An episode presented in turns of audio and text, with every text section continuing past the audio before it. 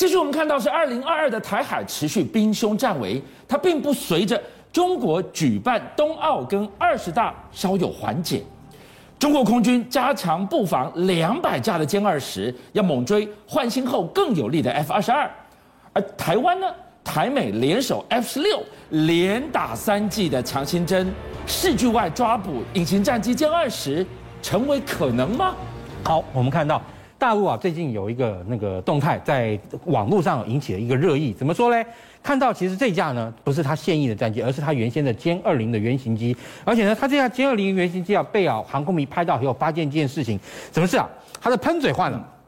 它的喷嘴换成这样一个锯齿形的，是，也就是歼十那个涡扇十 C 的发动机啊，而且它还是有一个锯齿的。这个发动机的这个照片啊，这个尾管让大家想到什么呢？嗯、想到二零一八年哈，在珠海航空展啊的台那个非常让人哈这个呃等于说惊艳的这一款叫歼十 B TVC。歼十 B TVC 它本身其实是一个试验机啊，但是哦，你看它升空以后。它可以做出啊，要双发动机的这一种啊重型战机才能做出的一些特技动作，例如像包夹欺负眼镜蛇啊，或者说是大狼头啊等等这种。然后而且呢，它还可以做尾尾漂啊等等，以及啊那种失速螺旋。的一呢，之所以能够做出这么多复杂的这个动作，就在于就是说它本身用了这个向量推力验证的一个喷嘴，也就是说它把原本的歼十 C 的发动机的喷嘴改成一个其实是可以多向啊旋转的这样一个向向那个向量喷嘴，让它这个飞机啊。除了原本歼十就已经具备了这个前翼的这样一个高机动性之外，因为前有了前翼，你的机鼻指向率会更好，再加上这样一个喷嘴以后，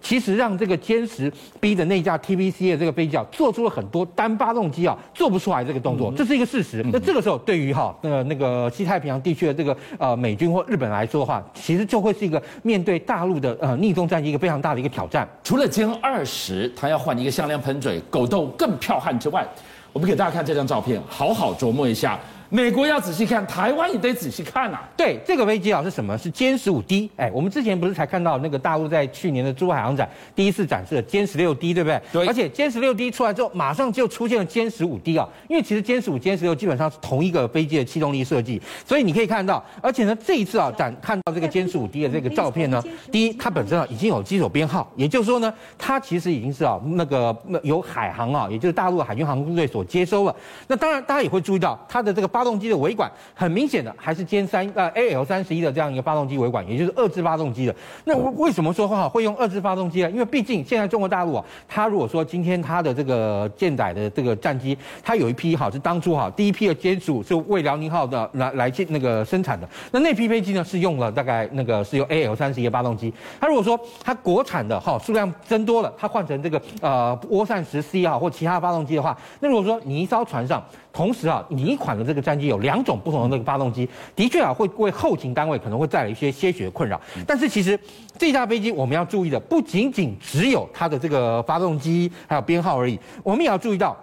它这架那个歼十五 D 啊，电战型，它其实它的这个外翼，啊，也就是说，从我们讲到翼尖的这个位置呢，它其实跟歼十六 D 啊一样啊，也配备了哈这个战术干扰接收器。那现在其实你看中国大陆的这个战机，像比如说以歼呃歼轰七，还有歼十六 D，他们会装一个大陆版的 ALQ 哈九九这样一个电战夹舱，就是说其实它呢是一个电那个机外展的一个干扰夹舱。那外展干扰夹舱它里面通常会有好几个，就是从我们称为叫噪音啊产生器，也就是它呢啊会产生到那个很接近的这样一个。雷那那个呃噪音源，然后呢让好这个雷达或者说飞弹去追它的时候，因为噪音太吵太吵，我看不见真正的这个目标。好，在这个情况下，它呢就这样一个方式啊，去干扰敌方的这样一个哈飞弹，采取这样主动干扰这样一个模式，而且它主动干扰的距离可以高达一百六十公里。当然，这个一百六十公里是我们依据美方同型战机去做推算。为什么要能够达到一百六十公里呢？很重要的一件事情就是，因为现在一般啊，你说地对空或空对空的这样一个飞弹，所以那相对来说一个比较有效而且准确的射程呢，大概。差不多是一百五十公里上下，所以就说它要能够在你地对空飞弹有效的作业范围之外，就要开始对你进行干扰。对，而且呢，要不含不只是啊啊干扰你的这个对空搜索雷达，还要干扰你的这个那个目标的这个标定雷达，也要表那个干扰空中的这样的战机。所以你看，在这个情况下，未来歼十五 D 会伴随它的啊舰载的这个歼十五战机，形成一个完整的机种混合作战。好，我们现在看到这个是解放军啊空中武力的步步进逼，那我们呢？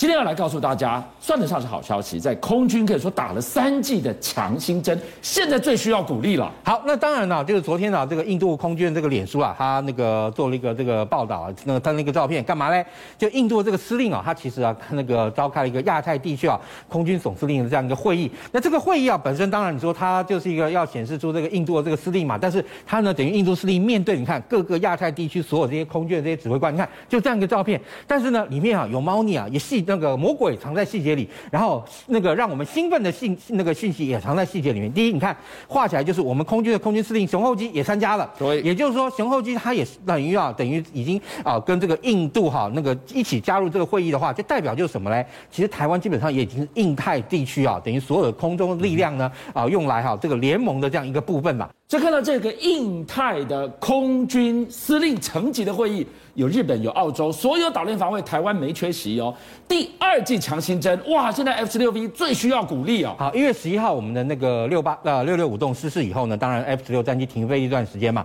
那二十号这一天呢，我们的 F 十六战机重新啊升空啊，就等于说经过啊天安特检之后呢，而且呢飞行员这个心理大概也都已经啊这个理解跟稳定以后呢，重新啊进行这样一个飞行。因为你看以现在这个 F 十六 V 这个战机来讲，现在这批战机虽然说是性能提升版，但其实它上面未来装的这个呃已经装了 APG 八三，它的这个雷达其实也能够看三百多公里了，而且它的头盔瞄准系统基本上来说，可以好让我们的 F 十六战机具有越间射击能力，对空对地。对海三项全能，唯一战机，哎，它 loading 最重，哎，对，所以呢，其实你看现在啊，那当然路透社有独家又有一个独家报道啊，嗯、说美方啊希望能够寻求加速啊运交台湾 F 十六这个战机啊，是，那然后来强化这样一个空防战力。当然，因为现在目前为止，我据我了解啊，原先的这样一个生产期程并没有改变，对。但如果说要哈提前交机给我们的话，那当然要做一些在排程上的这样一个重新安排啦。我追问一个问题哦，我们自己购改的一百多架的 F 十六 V 现在已经陆续入列，嗯，那美国买的是六。十六架，如果到手的话，跟它性能比起来，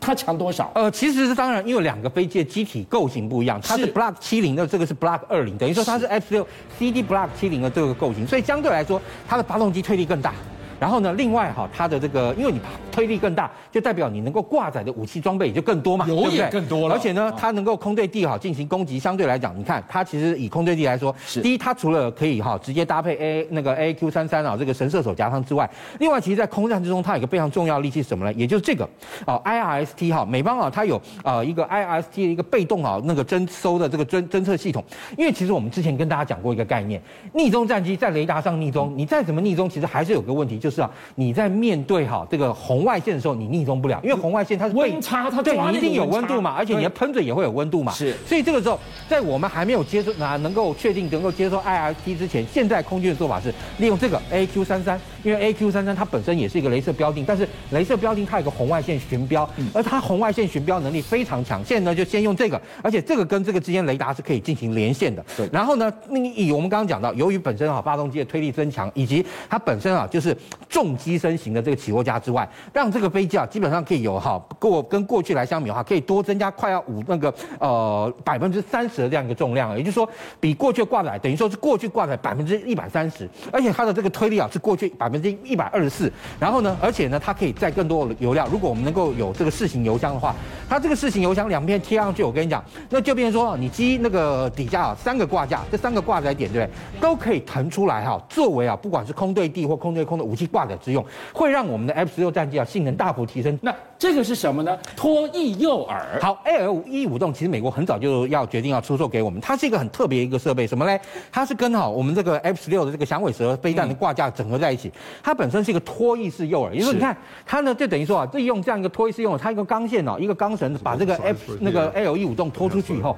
它摆在战机后面，这个时候这个小小的这个那个诱饵，因为你看看它真的很小，所以美国空军飞行员叫它这个 little buddy 啊，就是一个小家伙，但是呢它可以产生一个跟啊战斗机一模一样的一个红那个雷达讯机，那这个雷达讯机产生了以后，对不对？就变成说你地对空的飞弹就会好去追它，而不会追你真的战机。哦，它真的就是。变成我虚拟的一个分身，你要打打他，可是事实上我真正的战机在捋他，哎，这个距离多远？那根锁哦，这根锁当然是可以放到还蛮长的啦。但是啊，其实以那我们看到以过去的实战经验之中，嗯、过去啊，特别在科索沃战役的时候啊，那科索沃是一个空袭作战嘛，那美军的 B1 轰炸机啊进入这个科索沃，也就是那个塞尔维亚进行空袭任务之中啊，他们当时用的最多就 B1 轰炸机，B1 轰炸机啊曾经曾经十次成功的利用这个 ALE 五动啊去摆脱了 SA 六，SA 六是一个非常灵敏的一个地对空的机动。防空飞弹，他真以为这架是飞机了。对，也就是说啊，它这个东西放出去以后，它产生一个跟 B one 一模一样的一个雷达讯号，让这个地对空飞弹追踪的时候，就去追这个 L 一五栋而不去追这个 B one 轰炸机。对，所以而且呢，这我跟你讲，这个诱饵还更厉害的地方，它可以回收再利用。当时啊，使用的十次里面啊，只有一个。AL 一五栋真正被好敌方的 SA two 击中了，也就是说九个把你飞弹骗掉，它的把这钢钢绳收一收，还回来可以回收再利用，下次继续再用。所以我们以为是诱饵是打个热焰弹就算，热焰弹打掉就打掉了，这个可以回收，对这个厉害。嗯，